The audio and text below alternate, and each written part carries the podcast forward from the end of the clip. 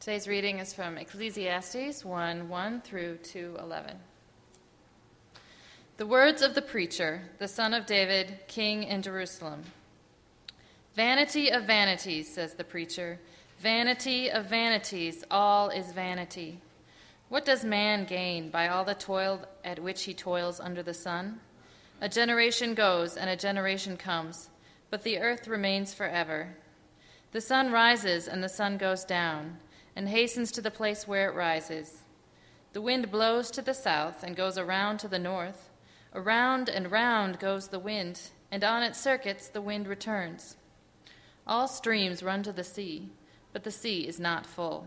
To the place where the streams flow, there they flow again. All things are full of weariness. A man cannot utter it. The eye is not satisfied with seeing, nor the ear filled with hearing. What has been is what will be, and what has been done is what will be done, and there is nothing new under the sun. Is there a thing of which it is said, See, this is new? It has been already in the ages before us. There is no remembrance of former things, nor will there be any remembrance of later things yet to be among those who come after. I, the preacher, have been king over Israel in Jerusalem. And I applied my heart to seek and to search out by wisdom all that is done under heaven. It is an unhappy business that God has given to the children of men to be busy with. I have seen everything that is done under the sun, and behold, all is vanity and a striving after wind. What is crooked cannot be made straight, and what is lacking cannot be counted. I said in my heart, I have acquired great wisdom, surpassing all who were over Jerusalem before me, and my heart has had great experience of wisdom and knowledge. And I applied my heart to know wisdom and to know madness and folly. I perceive that this also is but a striving after wind. For in much wisdom is much vexation, and he who increases knowledge increases sorrow. I said to my heart, Come now, I will test you with pleasure. Enjoy yourself. But behold, this was also vanity. I said of laughter, It is mad, and of pleasure, What use is it? I searched with my heart how to cheer my body with wine, my heart still guiding me with wisdom, and how to lay hold on folly, till I might see what was good for the children of men to do under heaven during the few days of their life. I made great works. I built houses and planted vineyards for myself. I made myself gardens and parks and planted in them all kinds of fruit trees. I made myself pools from which to water the forest of growing trees. I, brought ma- I bought male and female slaves and have slaves who were born in my house. I had also great possessions of herds and flocks, more than any who had been before me in Jerusalem. I also gathered for myself silver and gold, and the treasure of kings and provinces. I got singers, both men and women, and many concubines, the delight of the children of man. So I became great, and surpassed all who were before me in Jerusalem. Also, my wisdom remained with me, and whatever my eyes desired, I did not keep from them. I kept my heart from no pleasure, for my heart found pleasure in all my toil and this was my reward for all my toil. Then I considered all that my hands had done, and the toil I had expended in doing it, and behold, all was vanity, and a striving after wind, and there was nothing to be gained under the sun. This is the word of the Lord. Thanks be to God.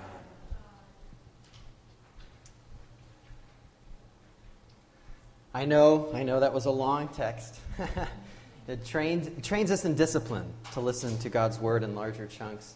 But I think it's helpful as we come to this book to hear that passage in its, in its entirety there. At least a good chunk of Ecclesiastes. We only have one Sunday here in Ecclesiastes. And we ask the question when we come to this book what is life? We hear that it's short. We hear that life is like smoke, it's like a vapor. Vanity of vanities, all is vanity. Or, as some have said, meaningless, meaningless. All is meaningless. What is life? It's here today, it's gone tomorrow. who can even try to understand it? And yet, in the midst of our lives, we still live with meaning. Whether we admit it or not, we're all coming through a lens, some sort of window in which we're looking at the rest of life, interpreting it with meaning. But are we just chasing after the wind? Is there meaning? Is anything worth anything in life? Well, that's the question of Ecclesiastes, isn't it? Well, this past week, quite a few of us on staff read this article from Christianity Today um, called The Gospel of Gatsby and Draper. Um, there's, I know plenty of you have heard about the, the, the new uh, Great Gatsby movie that's out in theaters. Yet another remake, right, of The Great Gatsby. And there's also the critically acclaimed TV show Mad Men. And what's intrigued me about this article is it brings two characters and shows their similarity. It takes Jay Gatsby and Don Draper. Many of us aren't as familiar with Don Draper. He's from Mad Men, and he's this uh, advertising guru. But they both begin with a dreary past, this dark beginnings, and a terrible childhood, and they become self made men. They're attractive, you know, they're successful, they're powerful, they've got everything pretty much the world has to offer. And then the article says this We love this kind of thing. The person who comes from nothing, but what's it like to be on the other end? What happens if you spend your existence making yourself only to look at your life and realize that you hate everything about it, everyone in it, that the position you're in embodies everything you hate? Do you want to be the self you made? You know, it doesn't take long when watching uh, either The Great Gatsby or uh, uh, Mad Men to find that Jay Gatsby and Don Draper would easily cry out with the writer of Ecclesiastes in chapter 2, verse 17 I hated life because what is done under the sun was grievous to me, for all is vanity and a striving after wind. Is anything really worth anything? And some of us this morning, we felt this tension in our lives. We wake up, we take our first breath, right, as we're sitting in bed. We go and put our clothes on, and then we go to work. We go to an occasional meeting. Then we come home. We have the same arguments we've had with our spouse over and over again, or with our friends over coffee. Then we fall to the same temptation we have again and again. And then we do some laundry, and then we go to bed. And then we wake up and we do it all over again, day after day after day. And then we die, and then our kids pick up the baton, and then they go to work, they go to meetings, and they do laundry, and so on. I mean, this is the story that Ecclesiastes is portraying, and it's depressing. It's not something that's very uplifting, it's not something that puts a smile on our face. But also, hear this. Some of you may be asking that question Is anything worth anything in our life? Well, I want you to know that you're not alone in asking that question. Scripture, God's Holy Spirit, as He was guiding this writer, thought it was important enough, had enough reasoning behind it, thought it was a critical enough question to ask in community that we have a whole book that's captured this question and its answer the book of Ecclesiastes. And I like to think of the author of Ecclesiastes as this wise old crotchety man um, who's well worn with years, and his wisdom is hidden behind the bleak pessimism of his outlook on life. You see, we could find him well worn in his eyes, sitting on a rocking chair.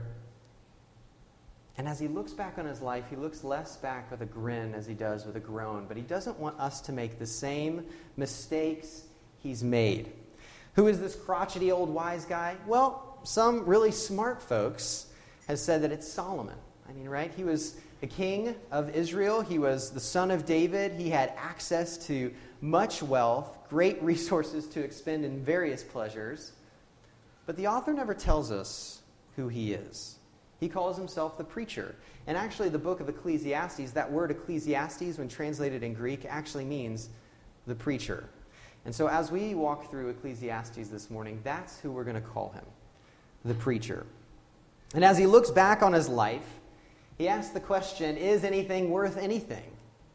But he doesn't only look back, he looks forward. He looks forward to his children, to his grandchildren. He looks forward to you and me because he knows that every human being who lives life on what we call earth wrestles through this question. And so, as the Holy Spirit guides him in this journey in search of meaning, we get to peer in. So, let's look together. Imagine at the very beginning of the book this old, crotchety, wise guy sitting in his rocking chair, and then he leans over as we're sitting there, kind of at Grandpa's feet, and he pulls off his glasses and he looks you in the eye. His eyes well worn with years, probably well worn with tears from the pain he's felt. And he says, Life under the sun is vanity. And you go, Wow, thanks, Grandpa. This is great. I love coming over to your house. You've always got the greatest of stories. I look forward to a great life. Thanks, Gramps. Um, well, the phrase life under the sun, it shows up around, I think, yeah, 29 times in this simple little book. And it simply means the chaos we call our everyday life on this planet Earth. Ever since the fall of humanity, we experience this day to day vanity, he proclaims. Look at chapter 1, verse 1. He says, The words of the preacher, the son of David, king of Jerusalem, vanity of vanities, says the preacher. Vanity of vanities, all is vanity. It's pretty bleak. And this word vanity, it shows up, it's one of the most important words, actually, of this entire book. It shows up around 37 times in this wise guy's musings, and it's the Hebrew word hevel hevel. Different translators have tried to capture the meaning by using a physical or an image called smoke or vapor. Other translators have captured it as meaningless, like the NIV. It's the idea that Hevel is temporary, it's illusory. It looks like you can reach out and grab it, but you find that your hands are left empty. It makes promises that it can't deliver. And so it feels like life is absurd. Interestingly enough, if you think about it, this, it's, it's interesting how the Old Testament uses words. And it's the same word used for Abel. Do you remember him at the beginning of the book of Genesis? He's the first, one of the first children of Adam and Eve. And he becomes a martyr. He's senselessly murdered by his brother Cain. Abel. And some say, looking at his life, this is the perfect example of the vanity, the life under the sun that we know. It was, it was cut short with injustice. It seemed pointless, meaningless, inconsequential. So, why does everything in our life appear to be vanity? Our old preacher, he tells us in these first 11 verses that if we only, if we know life and we only know it through our five senses our, our sight, our smell, our, our taste, our, our, our hearing, and our touch if those are the only faculties by which we explore the world, we're going to see that nothing matters because it seems so meaningless. It seems so broken. You work your butts off and then you die and nothing changes. He says the wind keeps blowing. The rivers, they keep running to the ocean, but the ocean never fills. It's this monotonous misery. And the message, I think, captures verse 11 of chapter 1 really well when, when it says, Nobody remembers what happened yesterday and the things that will happen tomorrow, nobody will remember them either. Don't count on being remembered. You see, our minds, they're going to degenerate, our bodies, they fail, and death rules over everything. Everything feels temporary.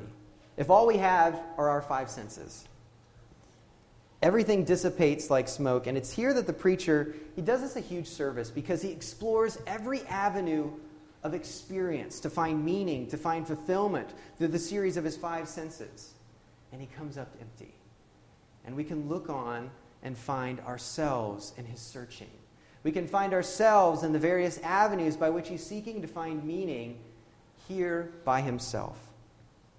After each one, he comes to the same conclusion I still feel empty. It's like swallowing a gust, gust of wind. Our, hung, our, our, our stomachs are still hungering for something more, still aching for meaning.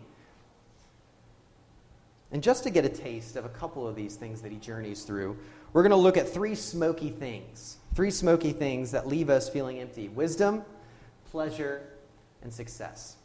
Now, this first, we hear that wisdom will leave you empty. And when I first was reading this, I thought, what? Wisdom's going to leave me empty? I just, we just spent time in Proverbs that said, seek wisdom above all else, right? Well, it was cherish it more than gold.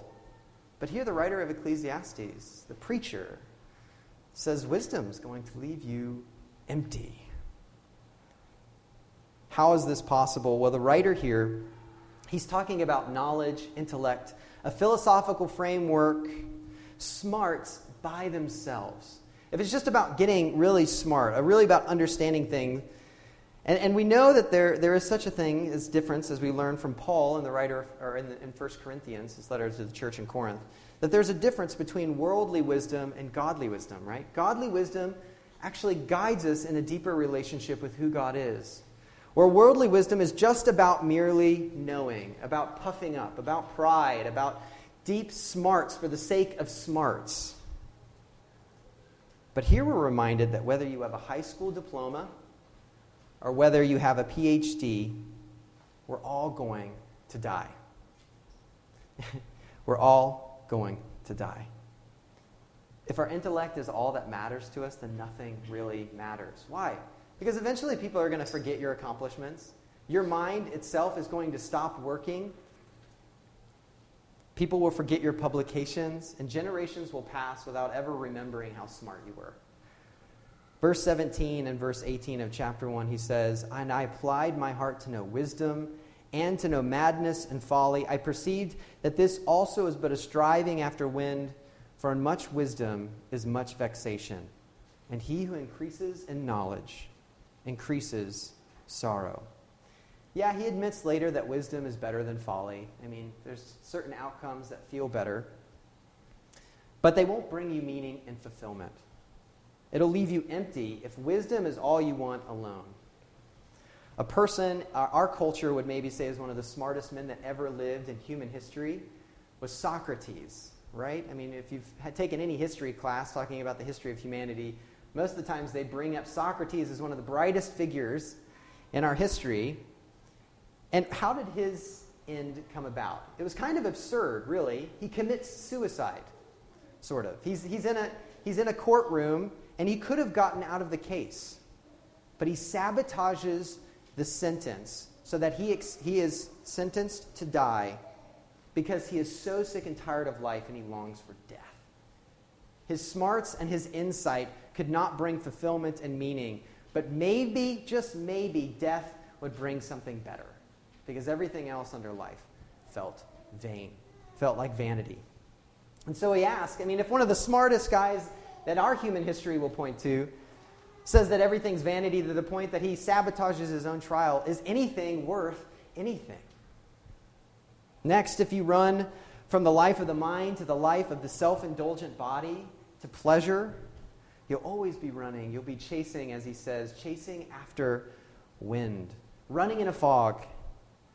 And this is what so many of us give our lives to, don't we? We give our lives to comfort we escape difficult moments through laughter rather than actually thinking through the phrases that are actually being said. We, we overindulge in food, drink, or sex, hoping that we'll finally feel full. Well, the preacher, he tried that all too. Look in verses, verse 1 of chapter 2. He says, In my heart, I said in my heart, Come now, I will test you with pleasure. Enjoy yourself. But behold, this also is vanity. I said of laughter, It is mad, and of pleasure, what use is it? I searched with my heart how to cheer my body with wine. And if you skip to verse 8, he gives into as much sex as he wants. He had many concubines, the delight of the sons of man. Verse 10 Whatever my eyes desired, I did not keep from them. I kept my heart from no pleasure. And when you get to verse 11, we hear again all was vanity, a striving after wind, and there was nothing to be gained under the sun when we live our lives for indulgence, when we live our lives for comfort, we're never going to find the meaning and fulfillment that our hearts are longing for. We can't live our lives as though there is no tomorrow, that there is no eternity, although that's what much of our pop songs talk about. With the four on the floor beat bumping in the background, there is no tomorrow, all we have is tonight, right? So let's enjoy one another. You may have a momentary high at the party, but you feel like you feel the emptiness the next day from your hangover from drinking too much. You may feel like you are super fashionable when you go to the party and everybody is affirming your great taste in clothing, but when the credit card bill comes, the anxiety rises because your bill is through the roof. When all that matters is feeling good, then nothing will feel good forever. And isn't this the story of addicts, right? The same pleasure never fully fulfills the way the first one did, or the second one did, or the third. And so it has to be more. It has to be more. It has to be more. And if you go to any rehab, you'll see that pleasure will not fulfill. Pleasure cannot fulfill the deepest longings of our heart. Yeah, it may work for a moment, but eventually it'll destroy you. Is anything worth anything? In a room with professionals, let's, what about success, right? We've got a lot of younger professionals, those who have been in the, the workforce for a while. What if your life's all about your work and your wealth, your fame and your fortune? Well, it's all too smoke and mirrors. The preacher even chased this and he jumps into the rat race. Look at verse 4 of chapter 2. I made great works. I built houses and planted vineyards for myself. I made myself gardens and parks and planted in them all kinds of fruit trees. I made myself pools from which to water the forest of growing trees. And in verse 11, this is also part of the, the whole encompassing of his life that he's called meaningless. In verse 18, he tells us about limit, how limited success is. No matter how much he does in his life, after he's done, after he dies, it goes on to the next schmuck, right? Who's probably going to screw it up after you're dead, whether it's your children or some other crazy person. They're going to wreck your success that you've done. You have no control over it. If, if success is all that your life is about, then your life will be about nothing. Because when you die, it will end and it will be over. No matter how hard you work, no matter what you build, no matter what you achieve, it always will leave you longing for more success. This is the nature of putting success at the center of your world. Is anything worth anything, really? Well, as we said, the message of the preacher, it isn't necessarily a feel good sermon. And it's kind of strange when it's fit within the canon of the Bible. He doesn't talk a ton about God, but he talks about the emptiness of the rest of life. There are certain moments where he has these, um, these patches of God light, where he's highlighting God's work in the midst of emptiness. But anything we try to pursue, he's saying, will leave us empty and then we die. It's an absurd existence. If this is all there is, if it's just these five senses that we lean into. But he doesn't stop there, does he? He actually says, amidst all this smoke, there's something more. Life under the sun is vanity unless there is one over the sun. Unless there is something more. And I, and I can imagine the old guy locks in on us on the rocking chair and he begins to smile with us. Because in all of this conversation, he's talking about life under the sun, under the sun, under the sun. And we begin to ponder what if there's something over the sun? What if there's more than what we just perceive with our five senses? What if there's something that we must trust, even though with our five senses it feels meaningless many times.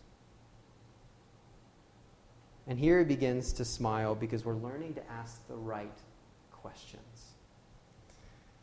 We learn the greatest lesson of all that life is meaningless unless one thing, unless God exists, unless He's good, unless there is someone over the sun that's brought meaning to this world. If we're all just organized dust and blood, then life is meaningless. If there's no God and death is God and smoke is the final metaphor to define our existence, then there is no meaning in life whatsoever. If you ask any atheist who holds to a coherent worldview, they won't disagree with this. And this is why I've always appreciated Nietzsche. He was one who really embraced the atheistic worldview, a broken man but at the end of the day, he would say that his ethics were unimportant. What mattered was the will to power. Whatever it was you needed to do to make you stronger, whether it was lie, cheat, steal, abuse the weak, whatever it took, that's what actually matters in the evolutionary process. If there is no God, if it is just really about me and my existence and my succession, then ethics go by the wayside. Love is equal to hate if it, if it helps you in your purposes. Justice has no bounds, it has no meaning. And compassion is irrelevant unless, of course, it makes you feel good for a temporary period of time. If it makes you feel good about yourself, then it could be worth it because it's improving your self being. This is the coherent worldview if God does not exist. And at the end of Ecclesiastes, we hear the conclusion of our old, wise, crotchety man. Even though life can feel meaningless at times, he says in verses 13 and 14, the final words of the book, the end of the matter, all has been heard. Fear God and keep his commandments. For this is the whole duty of man. For God will bring every deed into judgment with every secret thing, whether good or evil. If you take uh, the first few verses of Ecclesiastes and the last few verses and you smack them together and you hear the message of the book, it could very well sound like everything is meaningless unless God exists. This is the summation of the book. Everything is meaningless unless God exists because God is actually looking in to your life. He cares. He's watching you and he's guiding you towards meaning. Remember this. And in the beginning of chapter 12 verse 1 he says, "Remember your creator," which means there's a design, there's a purpose. And he's saying that, that we should stand in awe of him. This is what this language of fear is representing language of awe amazement at a creator God that has a purpose. And we stand in awe, walking in line with his design that's revealed in his commands. It's sobering to think that we're going to actually stand before an almighty God, the creator of the universe, one day, knowing that he will bring into account everything we've done, whether it's been done in the presence of community, publicly, or in the privacy of our own homes. But it's also invigorating on a completely, uh, on, a, on the flip side of the coin, because we see here that God cares. If he didn't care, why would he ever judge? If he didn't care what happened to his creation, why would he ever encourage a way through commandments and so on? Is he really just that destructive and evil that he's just trying to put pressures on us? Or does he really long for the flourishing of his creation? Every action and non action is meaningful to our Creator. And He cares enough to guide us towards what is good. Is anything worth anything? You better believe it is. Whether you love your wife or leave her matters. Whether you steal from your boss at work or seek excellence matters. Whether you exploit the poor or stand up for the weak and vulnerable, it matters if God exists. We aren't left in the dark if we have the eyes to see the one who's over the sun. And if this is true, if God cares that He's actually going to bring every deed that has been done in public or in private and assess whether it was good or evil in line with His design or towards destruction, then it'll affect how we live today. And I think if this old man were to guide us to live with meaning and purpose, he would give us three important takeaways. And you can see them uh, just kind of littered throughout these 12 chapters of Ecclesiastes. And the first is don't ask empty things to fill you.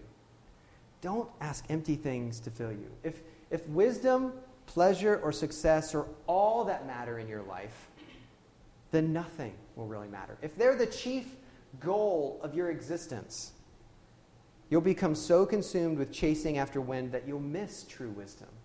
You'll miss lasting pleasure you'll miss lasting success. Life's absurd enough to try to fill it with empty things. And okay, maybe it's not one of these three. You can say, oh, I'm safe. It wasn't one of these three. No. Think about yourself. What is it you're chasing other than the one that's over the sun? What is it you're asking to fill you? For John Keats, you know, we're in a poetry series, right? So every now and then I like to bring in a brilliant poet of our past. And for John Keats, he was a poet of the Romantic period. He said he chased after wine, women, and snuff. You know, this was a popular poem. Uh, he says, Give me wine, women, and snuff until I cry out, Hold enough! You may do so, sans objection, till the day of resurrection. For bless my beard, they aye shall be my beloved Trinity. There's an honesty about his longings, right? An honesty about what he holds at the center of his life that is smacking us in the face because so many of us aren't willing to be honest about what is our Holy Trinity in our lives. When John Keats was young, he actually contracted tuberculosis. And he dies at the age of 25, very young. And uh, his poetry wasn't too famous until after he died, and now it's one of the most popular. He's one of the most popular poets in our English literature that we still discuss today. But his last days, his last days were filled with him weeping when he awoke from his sleep because he was so tired of his life. There was nothing in life that was meaningful. He wanted to die, that every time he woke up, he was disappointed he was still alive. He chased after wind and longed for death in the end. I mean, we cannot make created things fill what only the Creator can. It's as Augustine once said our hearts, they're restless, right? Until they find their home in Thee. Don't ask empty things to fill you. But the preacher says something not too many preachers will, which is a shame. He says, Do enjoy life under the sun. Don't ask empty things to fill you, but do enjoy life under the sun. You know, once we stop making God's good gifts ultimate things, then we're able to enjoy them as the good things that they are. Wisdom isn't inherently terrible, pleasure is actually a good thing. And success is something good to long for and work towards. But when it's your ultimate thing, it destroys you. Oftentimes throughout history, the church has kind of overreacted, become known more for its asceticism. Well, if there's a possibility that we could make this everything, then let's make it nothing and never involve ourselves whatsoever. Let's make monasteries so men have to isolate themselves from every pleasure possible, and nunneries so that women have to do the same. We may very well know to abstain from certain things, but do we enjoy life under the sun? Do we take time to actually enjoy good things. We all know life can be hard sometimes. It can be hard to make ends meet. It can be hard to figure out. It can be hard to live through the pain. But don't let death destroy everything in life. The preacher says in chapter 2, verse 24 There's nothing better for a person than that he should eat and drink and find enjoyment in his toil. This also I saw is from the hand of God. For apart from him, who can eat or who can have enjoyment? He says that again and again in chapter 3, chapter 5, chapter 7, chapter 8, chapter 9, and even chapter 11. It's this reoccurring refrain, causing one scholar to even write The preacher spends a great deal of time commenting on the twisted realities of a fallen world.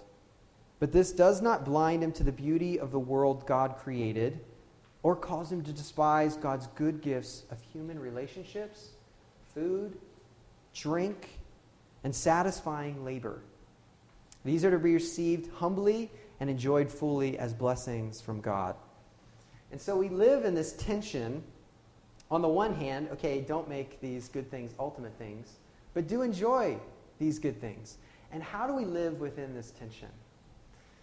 Well, he says, in chapter 11, verse 9 Rejoice, O young man, in your youth, and let your heart cheer you in the days of your youth. Walk in the ways of your heart in the sight of your eyes, but know that for all these things, God will bring you into judgment.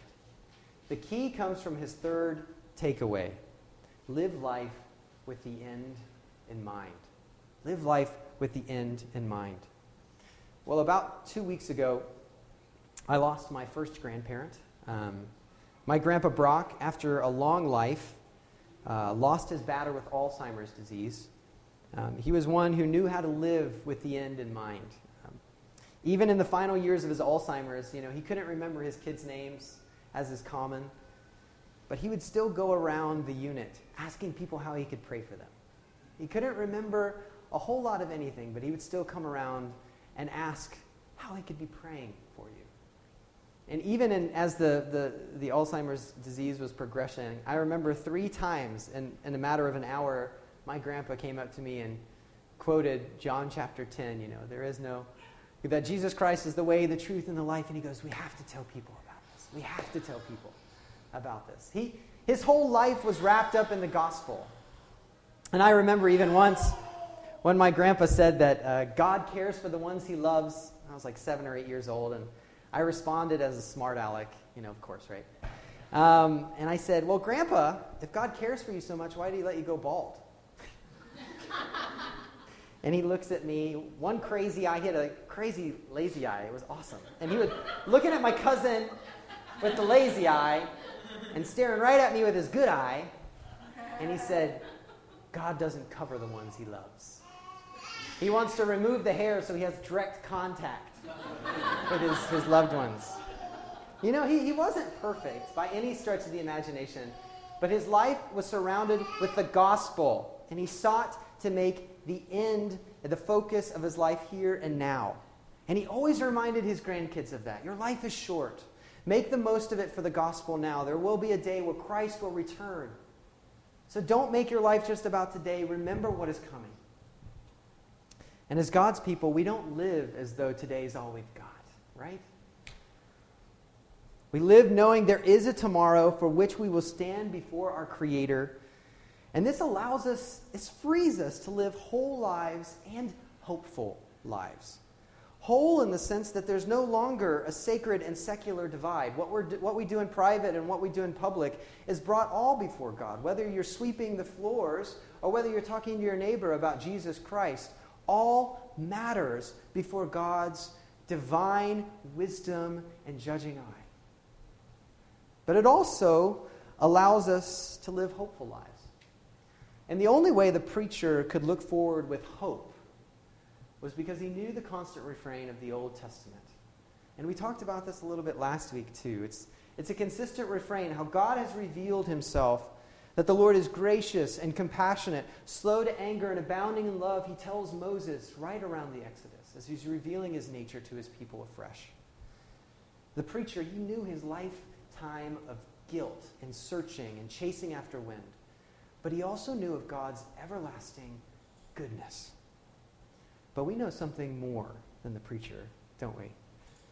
For we don't just have a God who's over the sun, who's waiting We've heard the good news of the gospel that God came and lived in our paradoxical world mixed with joys and pain, with happiness and sadness.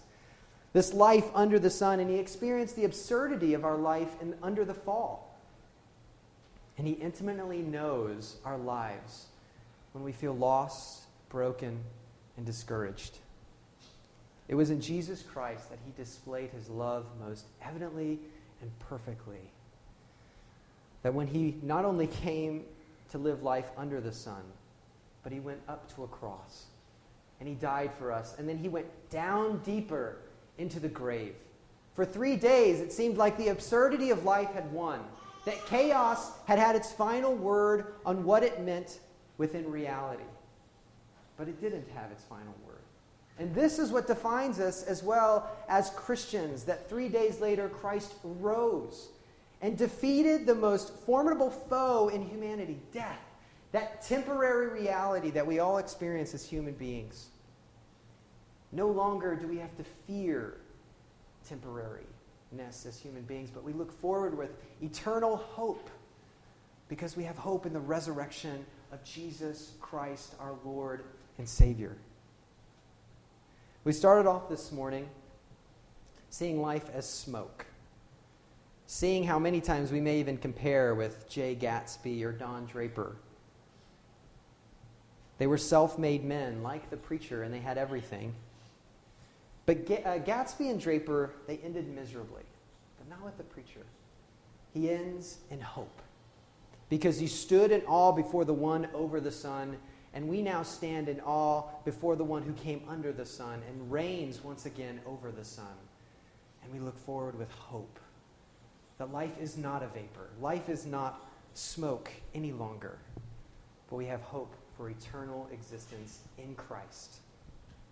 Let's pray together. Our Father, we come to you this morning.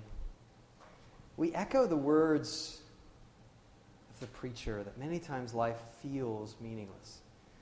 If all we do is look with our five senses, Lord, and we, we, we, we throw away the eyes of faith, it can feel absurd. And because of the fall, many of it feels and is real in its brokenness.